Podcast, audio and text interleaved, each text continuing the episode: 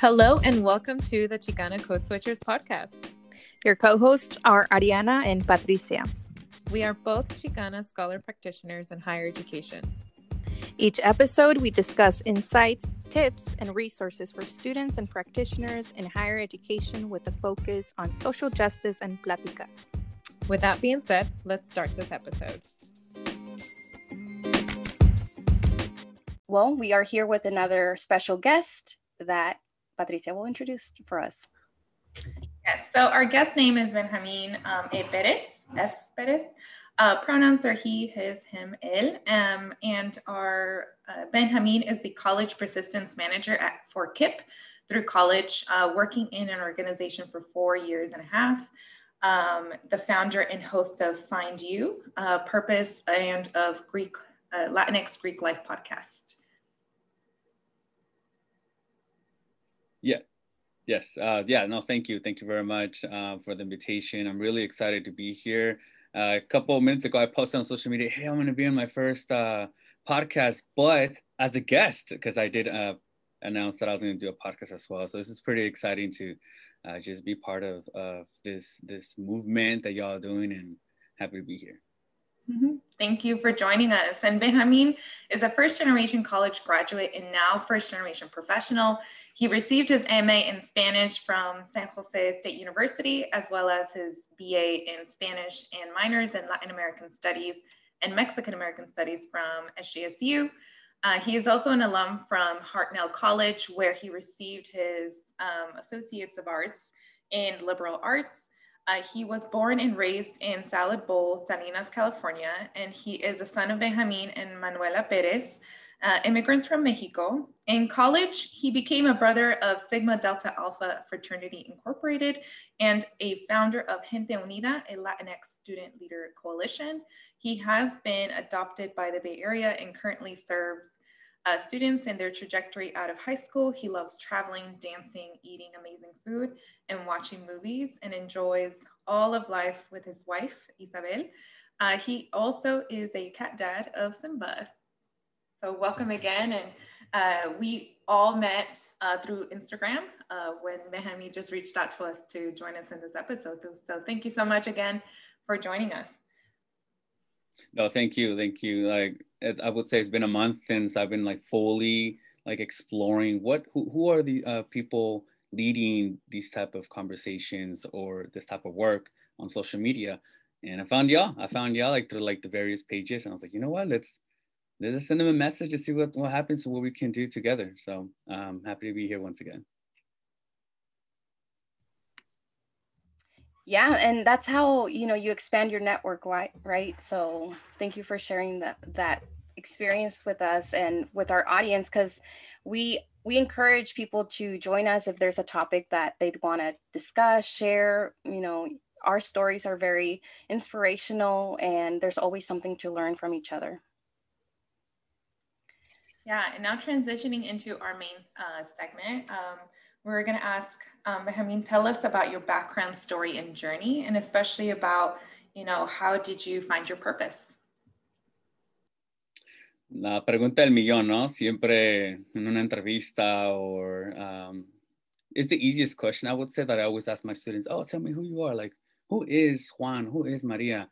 And whenever I get asked that question, like in a job interview, I'm like, uh, what do I say? You know, ¿qué digo? Oh, what like what's what's exciting about me? No? So I mean, we can start from a little bit from the beginning. Like you mentioned, yeah, I'm born and raised in Salinas, California, which is in Monterey County, uh, Central Coast. If you know Monterey, Santa Cruz, and Salinas is kind of like oh, the immigrant town away from the you know the the cities in the by the ocean but yeah, born and raised there, and I have two brothers, uh, one older, one younger, and navigating the school system as as the first, I guess, one for my parents entering the school system. My bro- my older brother, he was in Mexico. He was born in Mexico, so he wasn't part of my life or that experience in the beginning. So navigating the school system has definitely been a uh, a roller coaster, I would say, not just for me, but for my parents growing up, attending schools as a bilingual, in bilingual classes. Uh, my parents put me in those classes because they wanted to know how to like be able to communicate with my parents uh, I was sorry with my teachers, and um, so growing growing up, having that school of like Spanish and English definitely marked my education throughout high school, college, and until now. No, um, I recently posted something on social media stating a picture of me as a freshman in high school. Um, I guess someone from the yearbook thought, "Hey, we're gonna take a picture of a language class," and they like I was sitting in, in the front of the class, and the person took a picture of me, and you can see me there. And the quote says, "Oh, the French culture." It was a French class. The French culture. This isn't that. Benjamin's so excited and thrilled to take this class and learn a new language they didn't ask me for my opinion, but they just put that on there. And actually, I took that class because I was told in middle school, hey, uh, Mexicans speak Spanish. So if you take a Spanish class, you are going to get in trouble by the who knows who. So I was really scared. I was like, oh, okay. So I, I took French. Um, so what I'm saying is like throughout the education system, there's always been like these certain experiences, unknowns for us, from our parents, that we just are unaware and going into college, which will be the topic of today um, that continues, I would say, like especially if you're first generation. So my pathway in life academically has been, like I said, a roller coaster, but I wouldn't change anything about it because now I get to do this type of work and try to support the students that are experiencing something similar or not, right? And just try to provide opportunities from my own perspective and to guide them to find their purpose, right? So me finding my purpose, like I said, goes back to family, goes back to my academic experiences, and just reflecting like, what's my purpose in this world now? And through my struggles, I'm like, you know what? I want to help those students not go through hopefully those struggles like I did. Yeah, it's interesting to see that, you know, I just recently helped a student, um, actually two of them, do their uh, graduate school um, like statement of purpose and both of them wanted to be uh, to go into a school counseling. And a lot of the times it's like we uh, go through these life experiences and think that this is pretty normal until you kind of realize like once you're actually a professional you're you're seeing that all of this stuff doesn't have to happen you know like all this stuff where you have to go through life making decisions without even knowing like why that person is asking you like for your example like why were they pushing or pressuring you to do French while you could have, there's, you know, an asset to also knowing your own language and being a heritage speaker.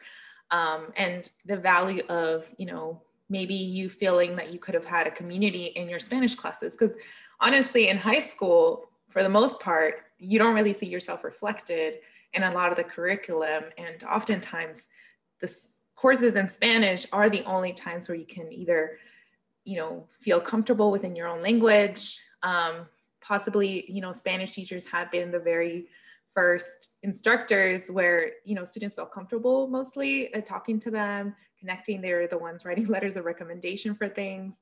And you know french was good but i mean like it could have you know you, you didn't get an informed decision of like deciding like how this would benefit you personally and especially you know thinking about your own purpose and your own life choices, there's not much choice within your journeys. And so I think that's really interesting that like now as working professionals, like we have an opportunity to, you know, really try to inform the student of like, you know, you don't have like anytime I meet with a student, it's not like you have to do this because I think it's, you know, let me project on my dreams and hopes and my own experiences into this person is like really taking on each person's journey and deciding, well, this this option will lead you to this path this option will lead you to this path but ultimately that decision is up to you. And i'm not going to force you into one or thing or another even if you know that that decision i'm trying to make you the best one quote unquote. Um, but not you know some every single person has their own kind of like um, decision why they want to go through there even if it, it's just a life lesson right? Even if it doesn't work out and it's interesting that you ended up getting your BA in Spanish and master's in Spanish. How did that come about? Can you share a little bit more? Yes, that's that's a great, great question. Um, and continue to elaborate right on my finding my purpose, me sharing that story of like taking bilingual classes and being told you can't take Spanish because you already know Spanish. Majoring in those two uh, in Spanish, bachelor's and master's, I would say it goes back to that experience because in high school, I was always that student, very quiet in class, very shy, but outside the classroom, you can I wouldn't stop talking. Um, so I would say I was not comfortable in a classroom where the teacher did not understand me or um, I wouldn't even look at them in the eyes. I remember this one white um, um, white teacher was asking me, "Hey, like, why can't you all? Why can't y'all ever look at me in my eyes?" And I, I didn't know. I just didn't know what to tell her. And just like things like that, like you know, growing up, my parents would tell me, "Oh, no me vas a los ojos," no, like that's kind of like a, a sign of disrespect or whatnot. So in Spanish classes were the classes where the, the professor or the teacher was speaking to me in Spanish. They were Latinos. Um, and I was like, oh, you know, everyone's talking Spanish here. And for the most part, everyone taking those classes were Latinos as well. So I felt really comfortable, like I was at home. I was in high school and in community college, only two professors, Miss Mendez and, and Mrs. Vacaflor, profesoras, who would tell me that I had potential for stuff. Like, hey, you should, like, you're really good at writing, you're good, really good at this. Were my Spanish professors. Ellas dos uh, me dieron esa confianza. And I never thought about like, oh, wow, like I actually can do this kind of stuff. Like I'm actually good at something other than just math. Um, and in my, so again, the comfort, I felt the comfort there, I felt the love. And I'm like, you know what? I want to be like them. They wouldn't just be my professor teaching me how to do like gramática, how to do brújulas, and how to write an essay, un ensayo, todo eso. But they were also professors who were what we're doing, like what I do right now. They were advising me. They were guiding me to look at what's after Hartnell College. What do you want to do? What is it that you want to do? And I, I just had no idea. I just knew that I want to be like them. So then transferring to San Jose State, being a Spanish major, that was another struggle, which obviously we can talk about as well. But um, the professors there, I did have a connection with them. I really um, have like, le doy muchas gracias a toda la ayuda que me dieron para tener de, they were uh, de España, you know, eran españoles o nacidos aquí y, y con descendencia española y mm, sí había conexión, pero no totalmente compared to like, you know, someone like that was kind of sharing my, my experience. So my, my Spanish, again, feeling the comfort zone there. So just is that idea of like finding a community, finding a safe space that I couldn't really find throughout the other majors or so forth like that. Um, and yeah, like I did Spanish, and I tell my students all the time, they're like, "Oh, I just don't know what major I want to do because what job am I gonna get if I if I am a Chicano Chicana Studies uh, major or Latino Latina Studies major, like what do I do? And I'm like, I don't even know. You could do so many things. Like it's it's the possibilities are endless. Like look at me, I'm a Spanish major. Am I teaching you Spanish? Of course not. Look, I'm advising. So it not it doesn't always reflect on on your on your degree. I know some jobs obviously, but it's also job experience and your passion. Like I'm doing this and I love doing this. I like working with with students and and yeah. So the Spanish again, going back to to that comfort zone, feeling, finding a space where I can be myself and not be told you can't speak Spanish. This is America type of thing, you know. Did you have an idea of what you wanted to do with that Spanish degree from your undergrad that made you want to go into a master's program pursuing that same degree? Great question. Great question. Uh, well, at first, like I mentioned, I, I was like, okay, I'm gonna be a professor. Like I, um, I want to be in front of the classroom, talk to students, and advise them in my office hours, and like helping them with with their majors as well. But not necessarily teaching the language, but like teaching classes in Spanish about cultura, about uh, so how to advocate for yourself, or uh, important people who are Latinos here in the United States to make a difference. Like mujeres, I know we growing up, all like only folks that I knew that were that looked like me who were famous were Cesar Chavez and Dolores Huerta. That's pretty much all I knew who, uh, that I was taught. And then in college, it was a little bit more like me looking for that type of uh, education, such as, such as what was called the Mexican American Studies uh, minor and the Latino American Studies minor as well. But yeah, I thought I was going to be a professor. And who knows, maybe I will in the future.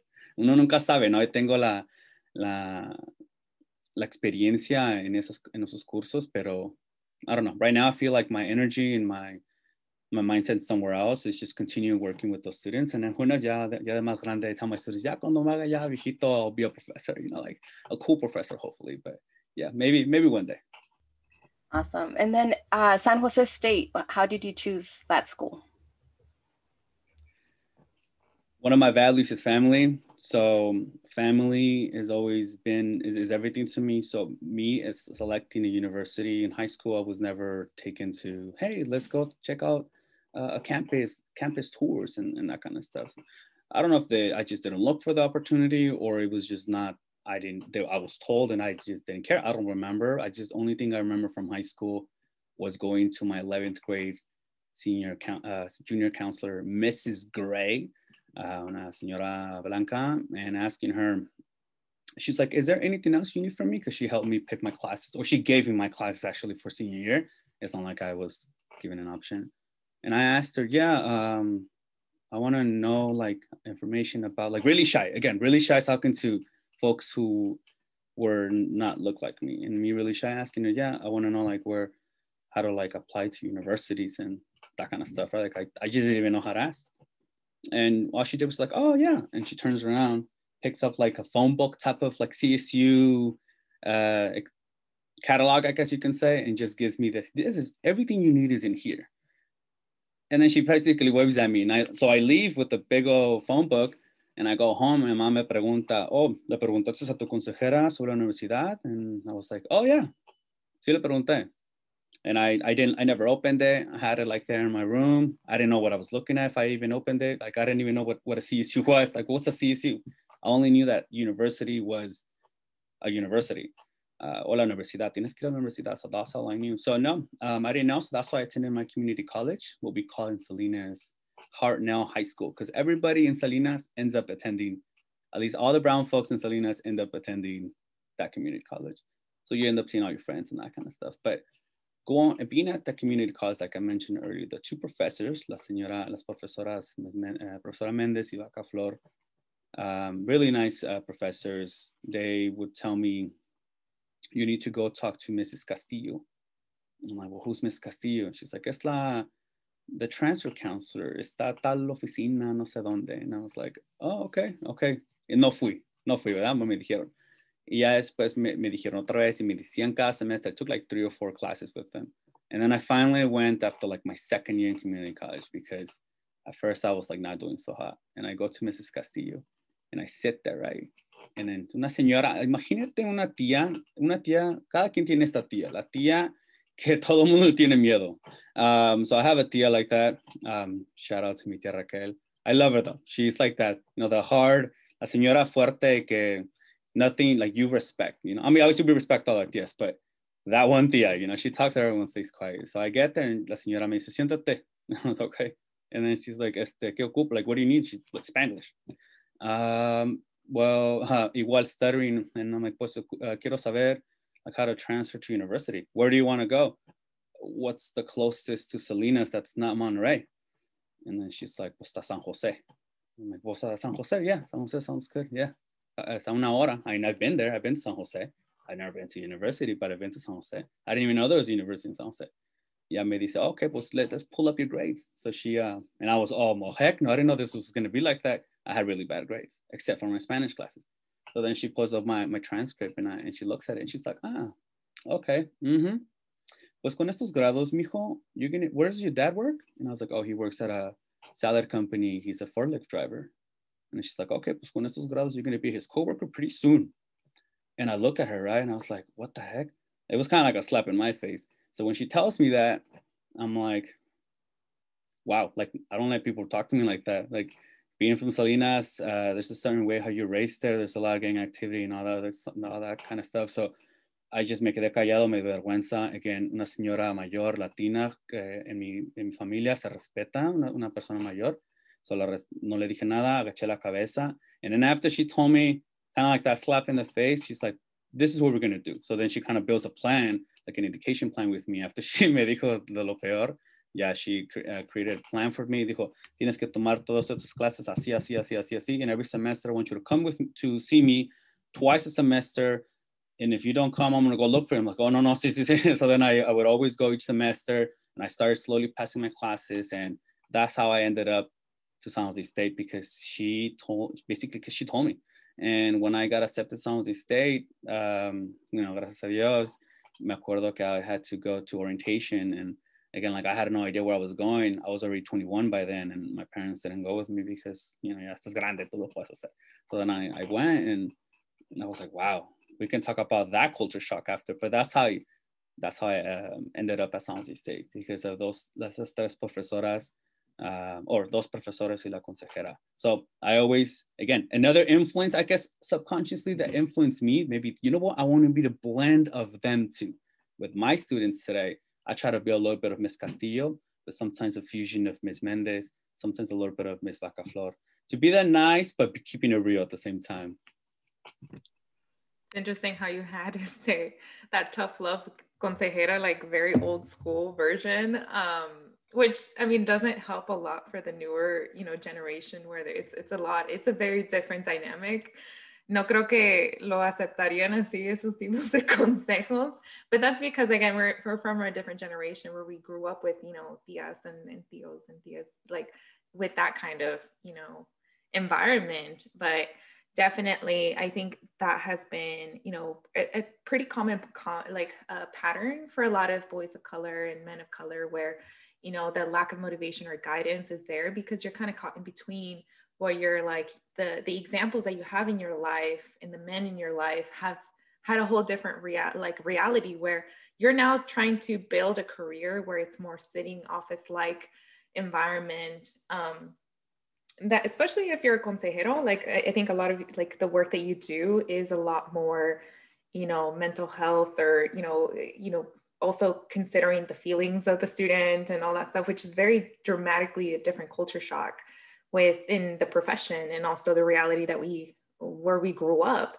Um, and the fact that a lot of you know the transition from you know community college and, and four year, I think there's a lack of transition you know conversations with our students where we are being not only real but also trying to guide them a path where it's not just about you know letting them know like what is the you know what is the aftermath of choosing a school that maybe you know the, the limitations based on your location or your place because um, I've worked with some students from Salinas or the Salinas area, Monterey Bay, and stuff like that. And they usually ended up even at Fresno State when I was working there previously with my master's, or now they're at San Jose State, which that's where I currently work at actually.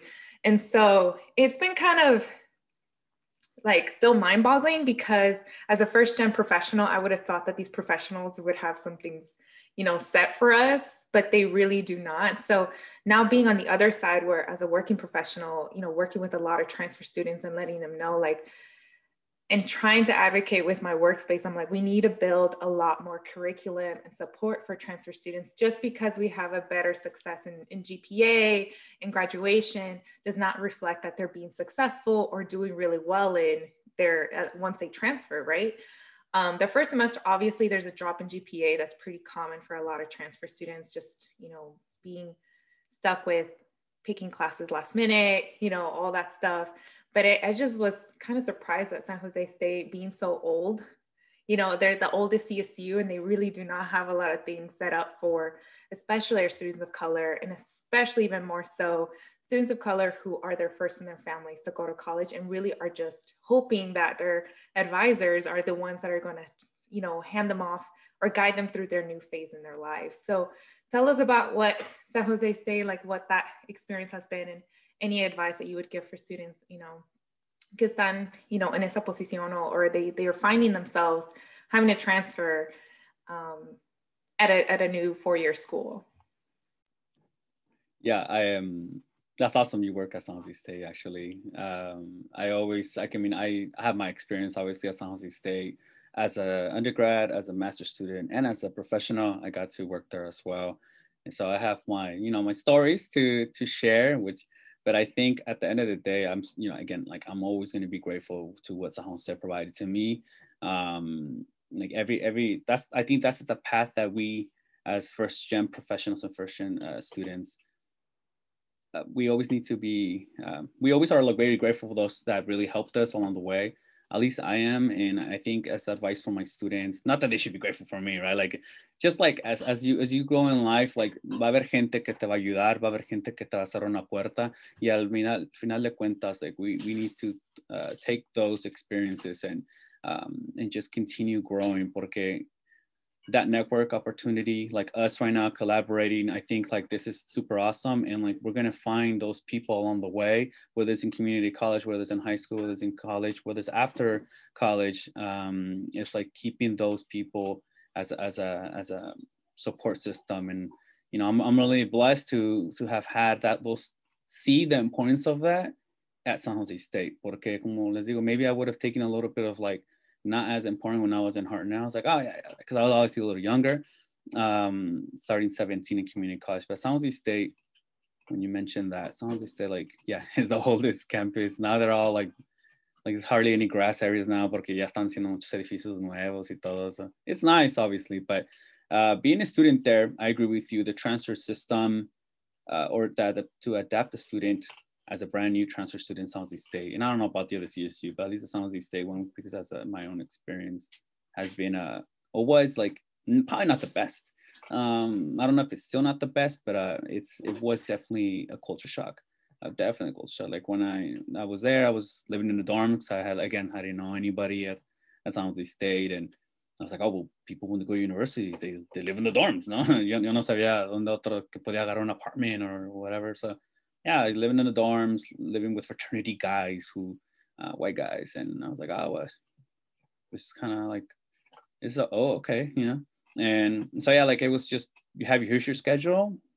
I'm your advisor. Buena suerte, basically. I was like, bueno, okay so the day before, you know, just where where is Clark Hall? Like I had no idea. I'm just walking around campus, like 100 degrees out there, like sudando and Salinas. It's like really fresh, like I said. So like I'm like, where is this? Like the weather, that was a shock. And then like the first day of class, I had never seen so many people. I thought I was like in La Pulga or something. Like, why is there so many people walking on campus? Who are these people? Like, how come when I moved in, there was like no one here? So going to class, seeing the curriculum, uh, just walking from class to, to my dorm. It, that first semester, I didn't do so bad. I mean, I, I passed all my classes, but I didn't know what it was to be a university student. I was just feeling like I was still in community college, but somewhere else that I had never been ever in, in my life. And every weekend I would just go back home. And I think that's the reflection of a lot of uh, first gen students who have to move away from home, uh, sufren esa homesickness, especially if you, at least in the Latinx community, uh, we're so tied to our family and a veces muchos de nosotros sufrimos cuando nos sacan de ese, again, that comfort zone and put us, put, put us out there in a place where we have to kind of like be outside our box. Y es, es difícil, pero estuvo difícil, pero al final de cuentas, my second semester, which we can talk about ahorita, fue una, un giro, un giro 180, la verdad. un giro 180 después, because I was a spring transfer as a spring transfer. They had, you know, like in the fall, they had like all these welcome events, like, oh, like all these events, like, welcome to San Jose State. Oh, it's nice. Thank you. All these flyers giving to you, all this free food, free gear. But in the spring, no, nada. So it's just like, it was just like that. Um, pero yeah, como les digo, ese primer semestre, it was not the, the best or not, not the, the easiest to adapt to, to something new. Yeah, I think this often happens. This long, this uh, nostalgia and being um, homesick and wanting to go home every weekend. I've noticed or observed that this often happens with people who are really close to their families.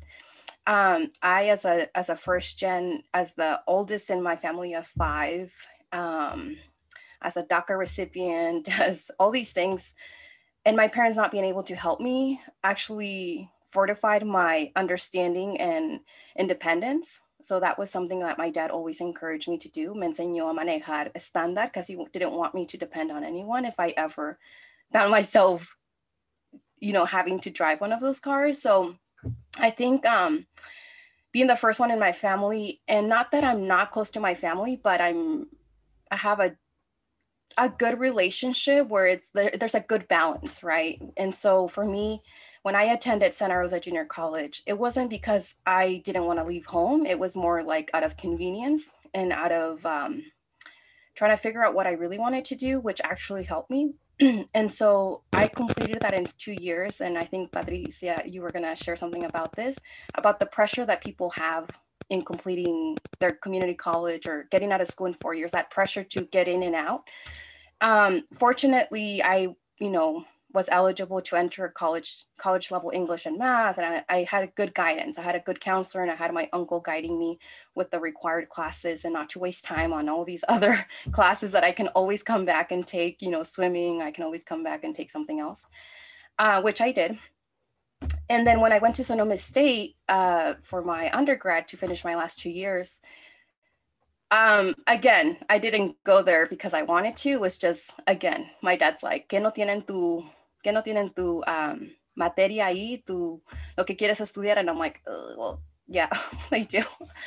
Um, and it was affordable, so I had I was fortunate that my scholarships co- cover that. But to your point about moving away from home, I just want to make sure that we we're not reinforcing that fear with our audience, right? Um, because it is it is challenging but I, I also see it as an opportunity for growth right and it's i think for me looking back i wish i had gone straight to a four-year institution and had that college experience right? Que sufrir um, but i didn't have that until i went to get my master's on the east coast right?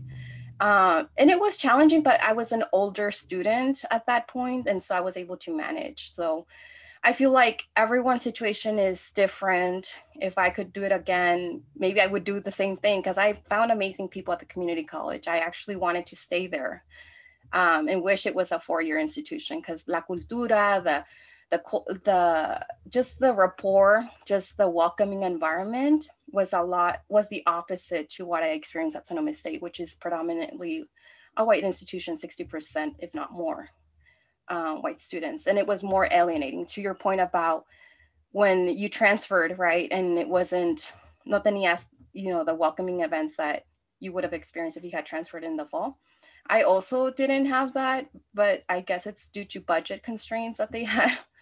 I honestly was supposed to go to the English department for my orientation, and it was just going to a classroom and hearing from the department chair. But instead, I went to the sociology department and asked to switch my major, which was the best decision I made. But Patty, do you have anything to add? Yeah, I think it's important to like also just keep in mind that spring transfers, if you are in that position to transfer, it's just like definitely not the best circumstances just because it is a little like it's a lot rough. It's rough already to transition as a transfer student to a four year and kind of feel i think the common thing is like feeling that everybody just had the head start of like getting to know each other in your department you're kind of still figuring out like who's who some of these people like already had built these relationships since their first year um, if they even stayed in the same major it's it, you know every single story is kind of a little bit different but this is pretty common for transfers and then the, the spring transfers are just get the worst just because it's like in the middle of the semester everyone has already transferred or like gotten their classes um, again, the welcoming and the transition programming is definitely different. I think one of the good things that you know my department is doing. I'm in the College of Social Science, so we're actually now doing mandatory transfer advising and things like that. So it's like if you know you feel like you're not transitioning well or you're not your experience is not well, I think it's connecting to the right people, regardless of what college you go to. Um, I'm pretty sure there's some someone out there that you know can help you, regardless if it's in your department or not. Um, and I think that's the hardest part of the transition is feeling that you can't see yourself reflected in a lot of these places. The campus culture is super, super drastically different. I mean, I went to Sonoma State where same as Ariana, like everyone in my classes had a MacBook, everyone had, you know, spring break vacations to go. Like it's just wildly different from like our actual reality where now as a professional, I get to normalize a lot of these things where I don't have to bring in shame of like, the fact that you're having a challenging time getting a, even a laptop i think right now virtually it's a little bit different because it's now required and you know parents don't understand that kind of thing where you do have to invest in these big you know purchases of tech because a lot of the software and things like that are required that you know certain laptops won't allow it. And we can transition now to the next topic about family expectations and boundaries and especially looking at first gen students where I think the biggest, I just seen like this huge trend of a lot of this new Gen Z uh, students kind of figuring out through TikTok that they're having the same dad, that they have the same dad, and we're having these like conflicts, and that, you know, this whole idea that, you know, Latinx people have, or even other students of color have this um, really strong relationship with their family. But I'm like, it could be a strong relationship, but you can also still fear your parents. You can still, you know, not have a very good, you know, intimate connection where you feel comfortable saying something without getting in trouble. The fact that a ton of, you know, students are recording now that they were fearing like once we went to virtually, that they wouldn't be able to concentrate in the classroom because of all these noise in the background. Um, parents feeling very comfortable yelling at them. You know, like every single one of us has like a different kind of relationship with family, but like things flying out in the thing, you know, because you're not paying attention. Like, you know, these kids are fearing their family more than anything. And I think it, it's changing the conversation about what parenting is. And, and I follow, again, how I mentioned before, Latinx parenting, which has brought up some really interesting conversations where it has actually changed my whole perspective of my relationship with my family because you have an opportunity to reparent yourself and a lot of reparenting stuff um, and a lot more people accessing you know therapy or mental health or, or understanding that that's not normal. Like emotional manipulation is not okay you know like and how does that happen within our families and having open conversations about that? And so you know this common thread especially for immigrants and you know the common thread of like latinx immigrants and then first gen um, especially if you're coming from a low income family where your family had had to relocate to the us because of you know economic circumstances i think it's this common thread of like doing things because of our family sacrifice. And i'm like that's such a noble beautiful thing that you know we have in our in you know in our subconscious where we want to you know give back to the community pay it forward. Uh, we want things to be different. Like i think the common thread is like that like we don't want people no, nuestra propia gente pasar las mismas cosas que nosotros pasamos. And, and that's like beautiful. And i think that the thing that doesn't get you know helpful is um, now that you know i've learned a lot more of like healthy relationships and gratitude and also thinking about and recognizing unhelpful and helpful thoughts. So there's this huge like things that go viral online is like, you know, when are the families end up buying a home for their parents and everybody's like, oh my gosh, that's so beautiful. Like, yo quiero, eh, you know, pagarle un carro a mi familia because they went into the, like, it's like this goes into this poverty story of like, you know, my family had to go take the bus, see, you know, you know, all these things, but it's also reflecting about this need of like why do we need to you know this obedience you know children thing that we have in our families where the children have to be obedient or else they pegan you know this fear thing. Like if you don't do things to please your parents then you're a bad child. Um, the families and the tia saying like if you don't respect your family then you're a bad child. Like it is it's a very binary like good and bad children. This is what they do. Good children buy their parents homes good children are their retirement. Good children are supposed to serve their parents. And when you go and think about you know the us relationship it kind of flips around where it's like that is really i mean i've seen tiktok virals where this white girl this white woman was talking about why do you listen to your parents? Just say no and that you don't need to ask for permission. And all these students of color stitch that uh, that tiktok were like yeah, that's not going to happen with my parents. Like, you know, I'm not going to be able to avisarles. I have to ask for permission, you know, to go to do things, even if I'm 30, 40, you know, 20, that doesn't change. Right. And so I think it's this grappling like new generation of, you know, changing kind of like the family expectations where it centers you, where you don't feel like you have to buy a home or be the retirement. And I think that gets really unhealthy, especially when I'm working with students where they're putting so much sacrifice to give to their parents that they don't even know how to think about themselves. You know ultimately i have to remind students like any degree and anything that you're doing has to center yourself because guess what? Your parents can be out of the picture but then what do you have? A life that lives you know this projection of what your parents want for you that you're unhappy. Like it, when it comes to doing that stuff like working yourself you know working your ass off to buy at your parents' home because you're seeing everybody else doing it. And then you're unhappy because your relationship with your family hasn't been addressed and you feel resentment. You know, I think that gets really unhealthy where it's like it's not black and white. And I'm like, if you want to go buy your family a home, great. But then you have parents that are hella resentful and they're always talking, you know, terribly or, you know, feeling terribly about their parents. I'm like, that's not healthy, you know, like if you're going to resent them and that's really not the purpose. So tell us about you know uh, benjamin like what have you seen like in parents and anything that you can like talk about you know what we just discussed about family expectations and boundaries? Yeah yeah. Uh, first uh, i would like to acknowledge ariana like i really appreciate you mentioning how um, this idea of like this feeling of homesickness and fear as a transfer going somewhere that it, it's okay to feel it. And it's like it, it's not like oh oh my god like i don't want to transfer now because i'm going to experience this no of course not right like I, I think it's it's not always a bad thing like like you meant like those experiences help me grow help me you know well like i need to feel comfortable being independent and like uh, ser uh, be confident in like going into an office or going to the professor and like finding my space. Eh? So like I really appreciate you mentioning it because es la verdad, es la verdad. No tenemos que siempre estar viviendo en, en, en miedo.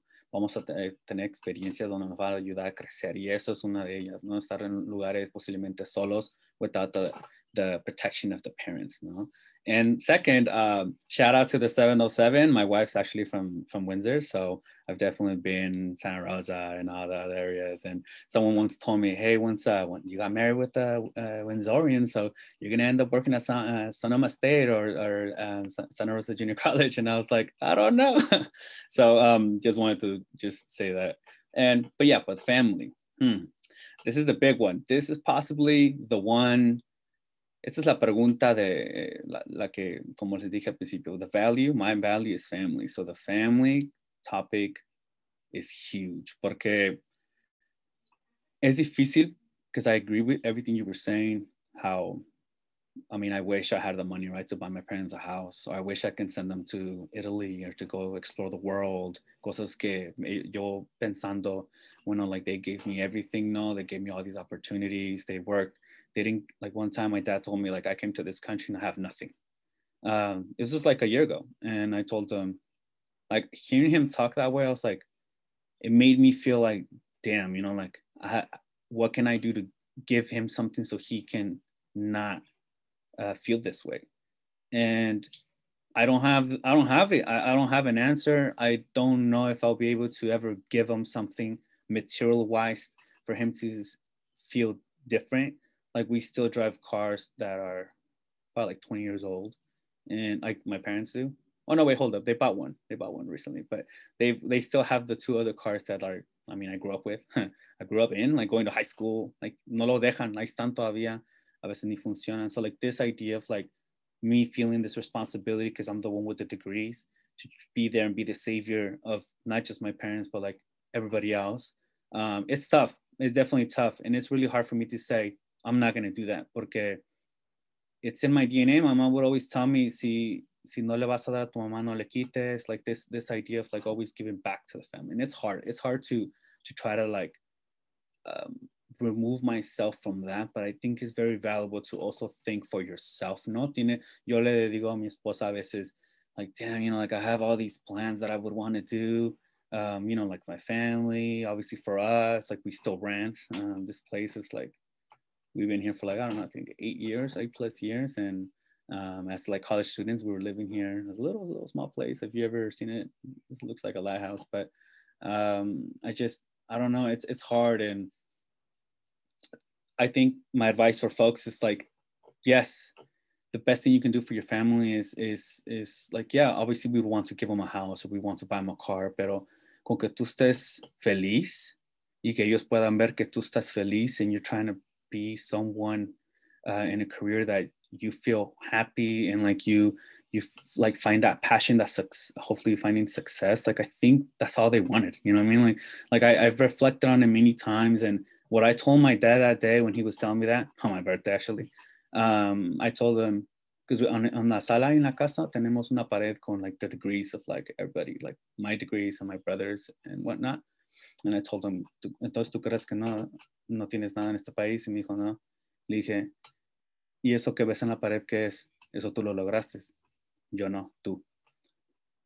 And it was very powerful. It was very powerful moment between him and I, like growing up as men, as like Latino men. It's uh it's hard. It's hard because there's that trauma of like not being able to communicate with your parents in a certain way. So just doing things for them demonstrates that love. You know, demonstrates like like I care for you. And not being able to do that is kind of saying for me, oh, no los quiero, you know? So it's hard. Like I said, it's a really tough conversation, but when you're in college, these family pressures of going back home for someone's birthday or picking a degree that's going to satisfy their their expectations or let's say you're not the first one to go to college because you have an older sibling who who who went to college, having to be always like that one person who already has a degree, those comparisons, siempre pasan en la familia. And my advice that I provide to parents, because I do do presentations to parents, middle school parents and high school parents, les digo, si usted tiene un, un hijo o una hija que ya está en la universidad o tiene más de un hijo o una hija que aún pues, están chiquitos, the biggest advice I can provide to you, le digo, es no los comparen. No comparen a sus hijos o sus hijas, porque cada quien es un mundo y cada quien va a ser, es, es único y, es, y eso es especial. Uh, amen a sus hijos, escúchenlos, denles oportunidad a ellos que hablen y que tengan su propia voz. Again, something that I feel like I, would, I missed out growing up to my junior college teacher, to that math teacher who told me how come I can look at her in, my, in her eyes, to those professors in, in Spanish in, in community college while I was at San Jose State and not knowing where to go because I was lost. Is that feeling because I didn't I didn't feel confident to speak up or to have my own the importance of my own voice because as growing up, that trauma that I experienced of cállate porque yo estoy hablando, cállate porque yo soy el adulto, tú tienes que, you need to follow, you need to have, show respect. And other other things I was like, so I love my parents, but you know, there was, you know, this things that were growing, they were experiencing as parents. Like, I don't judge them for it. And I know there's people that say, oh, no, esto lo otro. No, like, I think as people, we, we, we're not perfect. We're going to make mistakes. And like, como digo, yo quiero mucho a mis papás y, y siempre voy a estar agradecido por todo, pero it's my chance, it's my opportunity now to, to make those differences as a man, as a Latino man. I need to change those machismo, patriarchal idea, ideals and traumas that, that I have still that I need, I want to be better. And como le digo yo, uh, when I was telling you a little bit earlier, it's time for me to be selfish this year, 2021. You know, I think there's going to be changes in my life this year, career-wise. Hopefully, todo va bien. Um, but I want to continue exploring that part, the Latino trauma and family, porque, um, como les dije, when I told Christina from Latino with Masters earlier this week, I think that if, if, if men in the Latino community, we've been reflecting a lot, at least I have been reflecting a lot this year about where, where do we stand with like anti-blackness and colorism and like uh, el, el, femicidio and like the struggles with like the sufrimiento que sufre la mujer in, in, in Mexico, aquí, los latinos, etc. is because men don't change. La mujer ya está, está, está, I'm happy that they're like, like all these powerful women, like I, all these women that I follow, Latina women who I follow on social media, so like that are doing this kind of work like us. So pura mujer, like I, I'm still trying to find a Latino man. I'm like, where are you guys at? um, and I know that this field that, that I'm in is like, uh, casi no hay tanto uh, Latino uh, men in, in this field, but I, I just seen, I'm like, wow, like all my season two, Find Your Purpose, va a ser con pura Latino, mujer Latina.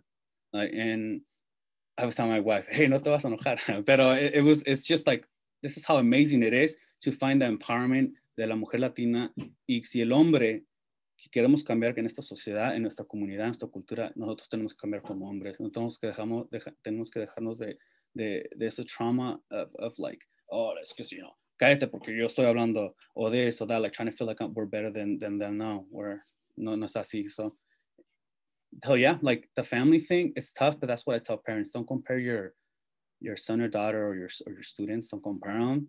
Listen to them and, and reinforce their voice. Like they have, they also have a voice. Not that son malagradecidos o son groseros. Simplemente ellos también son personas y tienen una voz y los tienes que escuchar.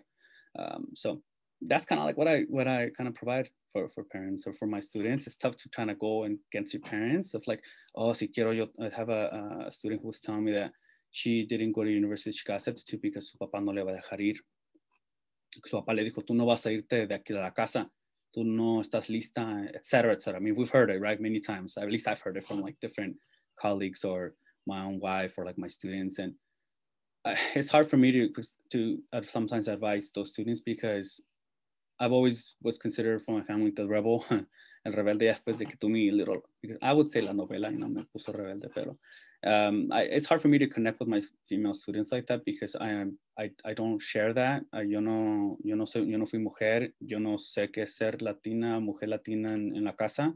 Obviamente I have I've seen, but I didn't experience it. It's hard for me to tell them no, but you should tell your dad and this and that, blah blah blah. It's hard. So like for for the students, I I just think like have a you don't have the communication with your parents like i didn't have the communication like we don't to this day go i don't go up to them and tell them like hey i love you guys you know it's it's it's really hard because we don't we're not like that but with the way that i've improved my relationship with my parents and for the advice of my students like find a way like if if you can't say verbally to them like write them a letter. You know escribirle una carta. I know it's very old school right? Like oh hey i got a letter from someone. But just send them a letter. Uh, i'm not saying an email. I think a letter is much more special. Just give them a letter and y a qué pasa you know? Like todos tenemos sentimientos y your parents love you but they're just scared. You know they're just scared to let you go. Just like i was scared to to go to san jose state they were scared too but i was a guy you know so ahí final de cuentas me dejaron. De haber sido yo mujer quién sabe qué hubiera pasado la cosa qué hubiera pasado. So i just think like the communication with parents and expectations it's a tough one um Pati and Ariana it's, it's a really tough one. It goes deep. It goes really deep.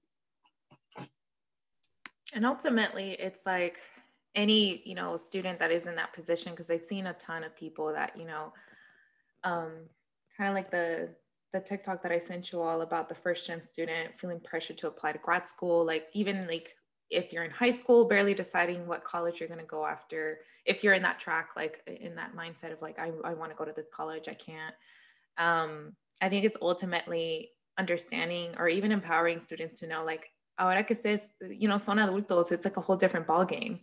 And I think that's the transition that's hard for students. But I think that is your rite of passage is like those moments where you will be going against what your parents think and you having to really think it through and say, is this what you really want or is this what you're trying to appease your parents? Because there also is a balance where it's like if you're counting on, you know, th- this is where it gets kind of like murky and like the gray area where if you're counting on your parents to provide you financially, that could be very difficult. You know, that conversation where it's like, yeah, you would wish I was like, oh, you know, screw my parents, you know, vámonos.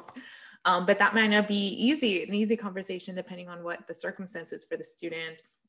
And I think that's when it gets hard where it's like, yeah, a lot of advisors would just say like, screw it, you know, haz lo que tú quieras, but it's not as simple as that because you have to also consider everyone in your family and your circumstance and yourself ultimately, because if you're counting on you know the help or if you're providing or helping with your family it's not as easy to say like pues hay que se dejen you know y, y no me importan um and and it's also like how do you hold them accountable when you're barely starting to learn like oh if i lived in an environment where i couldn't say anything um, especially for you know our young girls eh, of color where it's very very difficult to be the person to like go against things um, I grew up always saying against things, so it wasn't very different, you know. But my parents' dynamic was a little bit challenging. Even then, I still have, you know, butt heads with them all the time. But um, I think now as an adult and as a professional, it's getting easier and easier to say no to them, you know. And, and if you're in that circumstance, like, you know, try to pick your battles at that stage. If you're in grad school, you know, being pressured to apply to grad school, I think that's where you really have to think about if no one, it, it, si pudieras quitar el qué dirán and really think about what you personally feel like and, and, you know, tap into your intuition, I think that's what will help you kind of decide that. If you don't have that much autonomy now, I think it's, it doesn't mean that you can't have it in the future, you know, and the same, most of us choosing college is mostly through cost, through what our parents need, um, us having to go home every weekend. Now it's your home, but doing school, that's tough too um, if you didn't have to go away. Um, but it's like trying to, you know, create boundaries and expectations will vary depending on your phase. And just know that if you don't start early, it's going to get tougher the longer and longer you go of like really expressing yourself and knowing that, yeah, your parents, I mean, my dad never really was very open about his own feelings. Um, I only have sisters. So, you know, we talked about our feelings but he's still not you know like even in a house full of women it's he's still not very open of like really communicating what he wants and what he needs and and you know his story which at some point i decided i'm like pues ni modo i'm gonna tell you my feelings if you don't like him pues ya que yo no vivo contigo. But that's again i'm not financially dependent on him you know and and you know think about yourself in your own journey. It will change your relationship. And especially if you grew up like calladita you know because that's what they told you. I think it's growing up in your own voice. And even men of color you know i was helping that one student do their your statement of purpose. And i had to like really like tell him well if you're going to be a counselor you know you have to be open to like thinking about this you know this space where you can relate to about a lot of men of color not wanting to open it up and like talk about a lot of these things, right? How, you know, we're going to change the dynamic of like not working manual labor. How are you going to start being an intellectual? Like, how are you going to be, you know, maybe a future researcher? Like, how is that going to change your patterns of the environment? You can't escape it. You're going to have to have that conversation. And most of us, the same way, most of us cis Latinas are not going to be able to help you in that conversation because I'm like, we're not perceived in that way. Like, I don't know what kind of pressures are in that space, right? No, it's very true. It's very true. And um, when you mention like those the students, like when your your student that you're mentioning, like I I have the the honor to work with uh, students from San Jose and from San Francisco, and uh, a lot of first a lot of first generations, uh, definitely students of different backgrounds like Latinx, um, Black, uh, Asian, Asian American, and etc. And it's it's always uh, an awesome. Like I tell my students, hey, like when we're talking about like finding your purpose, like what major, um, I tell them, hey, look, I don't know, like what, what, what do you like to do? Because they're they're like they feel that family expectation of like, oh, I need to do nursing, engineering, or business. Like those are like the, the top ones. Like I need to do this, and I'm like, oh, okay. Like my one of my students like, yeah, I want to be electrical engineer. Awesome. What math did you take in high school? And he's like, oh, well, I took algebra. Oh, sweet. Um, do you like math? And they're like, oh, I hate it, then I think we're in the wrong major, man. So, um, and or like a student who wants to do nursing, right? Because they, they don't like science or they, it's just like another thing. Like, why do you, why is it that you want to do this? Oh, because I want to help people. Ah, you want to help people. Helping people is not just nursing. Like, I mean, that no, no, no hard field, like, no, I'm not throwing shade to, to nursing majors, but there's just like students are, uh, how I was too in high school being told like electrical or engineering was the way to find success and my students i tell them no like it's it's what you it's hard to tell you. This is the way to find your why find your purpose or your major etc your passion. Like you need to explore what kind of person you are and what do you like like what do you like? Like do you like building things? Do you like working with people? Do you feel like you're more like a uh, on your own type of thing? Like who, who are you? So it's just really exploring the type of person who you are. And i tell them like take some classes slowly and slowly. You'll start seeing put yourself out there get involved hopefully on campus if you have the opportunity. A lot of my students work um, and and they don't have that that fully college experience uh, as, as potentially others who don't have the need to work because they get a lot of financial aid etc and um, it's it's a it's definitely every person has their own story you know and like i always like to tell my students like in a first meeting like okay like they're they're trying to talk about like their classes right? And the first 30 minutes we're just like we're just talking. And then like they they tell me like oh okay yeah yeah, yeah. And, then, and i'm like hey like this you know why we're doing this? And they're like no why? Because i want to know who you are. Like i can't tell you take these classes if i don't know who you are. Like i can i can just easily build your schedule based on your you don't have to meet with me just send me your your student id and i'll just do it for you but I want to know who you are. What's the story behind this student? Because obviously, like before students are people, and I want to know who, who they are. And I want you to know who I am. Like, I want you to feel comfortable with me, because like in case like they're going through something, they'll feel the comfort to just be able to shoot me a text, send me a message on Instagram, send me an email or whatnot. No, like I think that's the power that as educators we have to um, not tell them what to do is necessarily, but providing them the opportunities. Here, here are your options. What do you like what do you feel like? And there's no right wrong and there's no right or wrong answer. And at the same time i'm not here to judge you. Like if you tell me i don't i want to take the semester off why? Oh because the x y and z. Cool. You know what what's what's going to happen after? Like what do you what do you want to do after? So it's more of like i want my students and like for anyone else listening like your decisions are yours you know and and own them. Be okay, I made this decision because I wanted to make this decision, not because I, I had to. And sometimes I know you'll have to, and it's understanding because life's gonna happen. Like I tell my students, like, yeah, when you go to college, like you're applying, you see all the brochures and like everyone's smiling, holding the books, looking at each other, this and that. Like they're just posing because that's not real life. Life happens when you're in college, whether it's a good thing or a bad thing, but it's just así es la vida. You know, right now, like we spring of 2020, everyone was like, yeah, you know, a new decade or whatnot. Like, yeah, the 20. And then look what happened. You know, like life happened and boom, all of us are donde estamos ahorita. And um, things are gonna happen like that. But it's just like as as my role in this in what I do, and even if it's in this organization that I work in or not, is exactly that. That's like my passion is the student. If I have a role or I'm my job takes me away from being with the student, and I'm like, ya no quiero, esto ya no es para mí, you know. Um, so yeah, eso eso es muy importante. At least what I think from the edu educators that sometimes I found here and there some folks who who actually cared like that, and some folks who were just doing their job, and it's totally understanding. But maybe that's why they didn't connect with you and that's why you know a ton of people if you really don't see the full vision or the purpose i think that's when it gets really hard to do your job really well. Um, and that's why we are having you know counselors advisors teachers anybody who is in contact with these students like who are not inspiring them to like be their best selves and also be their best professional self where you're not just meeting the criteria but you're like going above and beyond you know your role. And como les digo a muchos estudiantes like a lot of them actually have really great visions and really great purposes it's just that they're scared to like learn the hard skills which is like not really hard like that one's the easiest part like i think hard skills and soft skills are flipped where i think soft skills are really hard to teach people um, because you have to really know you know how to interact with people how to like do small talk how to you know engage build rapport i think we have that very quickly. Like a lot of us have this like sense of like we can network really well, we can have great conversations if we get paired with people. Um, pero la cosa más difícil es, you know, which you know it's just getting hurdle over. But it's like you'll learn how to write emails, you'll learn how to you know the the policies of each place workplace which you'll eventually have an orientation of it anyway you know i think that's the harder part is like making sure that the person has a vision because I have seen too many people, too many professionals not have a vision. Their employees below them have it, but they're always stopping them from actually putting it together because it's not their vision.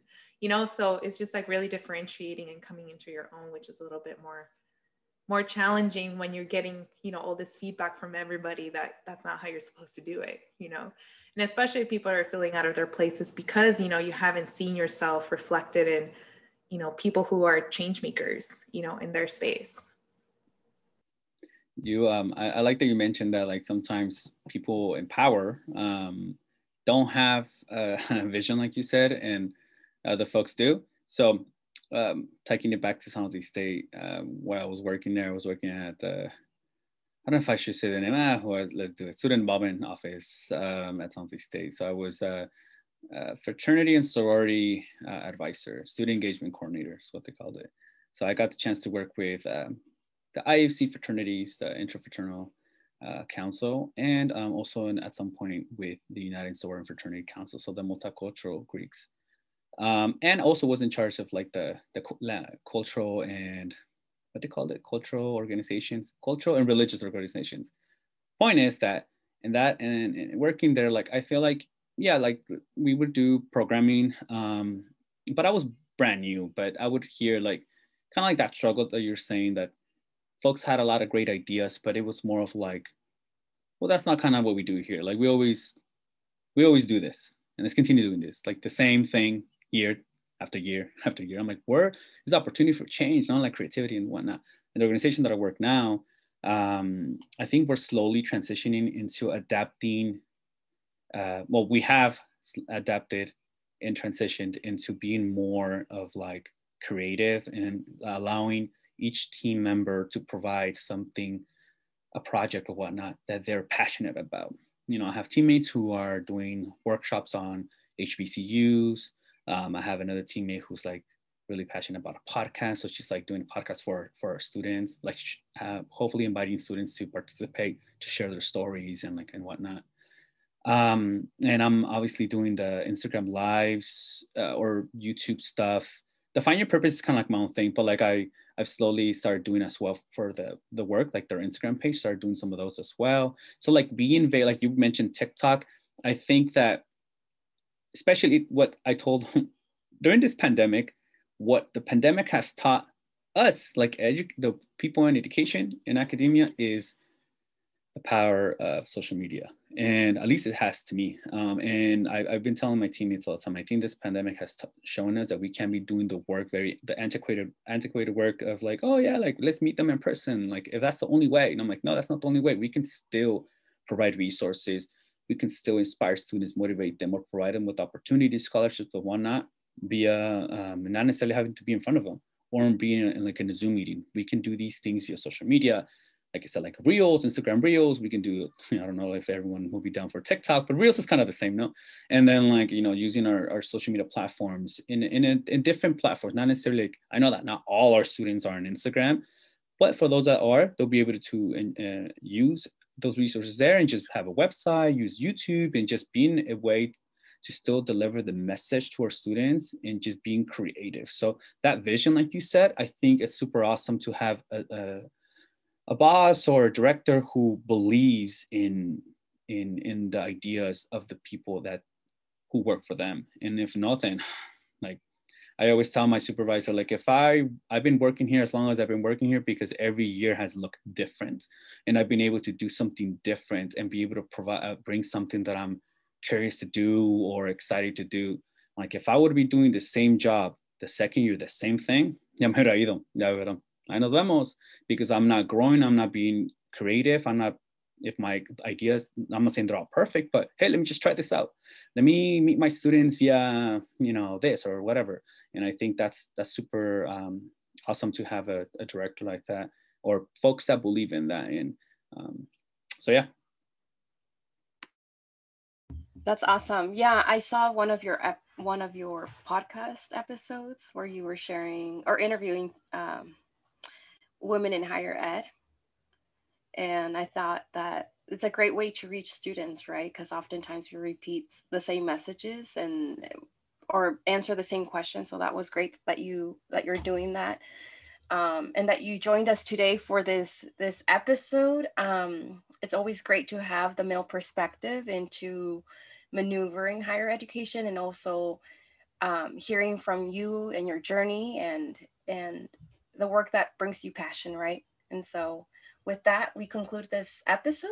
Um, thank you so much for joining us and until next time.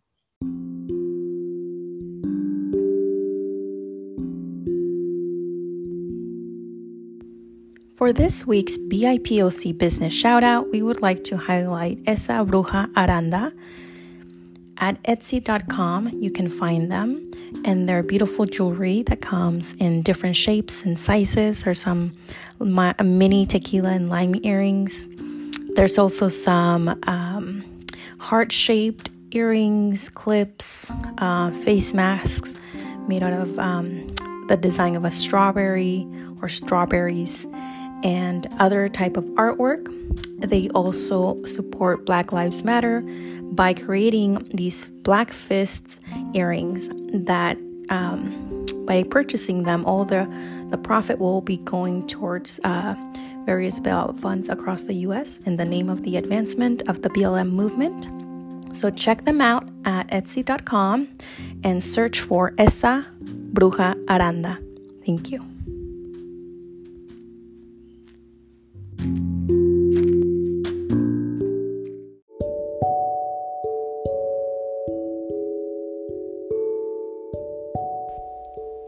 For all of our listeners, you can email us at chicanacodeswitchers at gmail.com and send us your POC business, conference, and event shoutouts and listener letters. You could also record a listener message on Anchor app, and that way we can include your recorded message in our future episodes. Follow us on Instagram at Chicana Code Switchers and on Twitter at X Code Switchers. If you would like to support this podcast, you can Venmo or Cash App us at Chicana Code Switchers and or become a Patreon contributor. Thank you, and don't forget, switch the code, don't let the code switch you.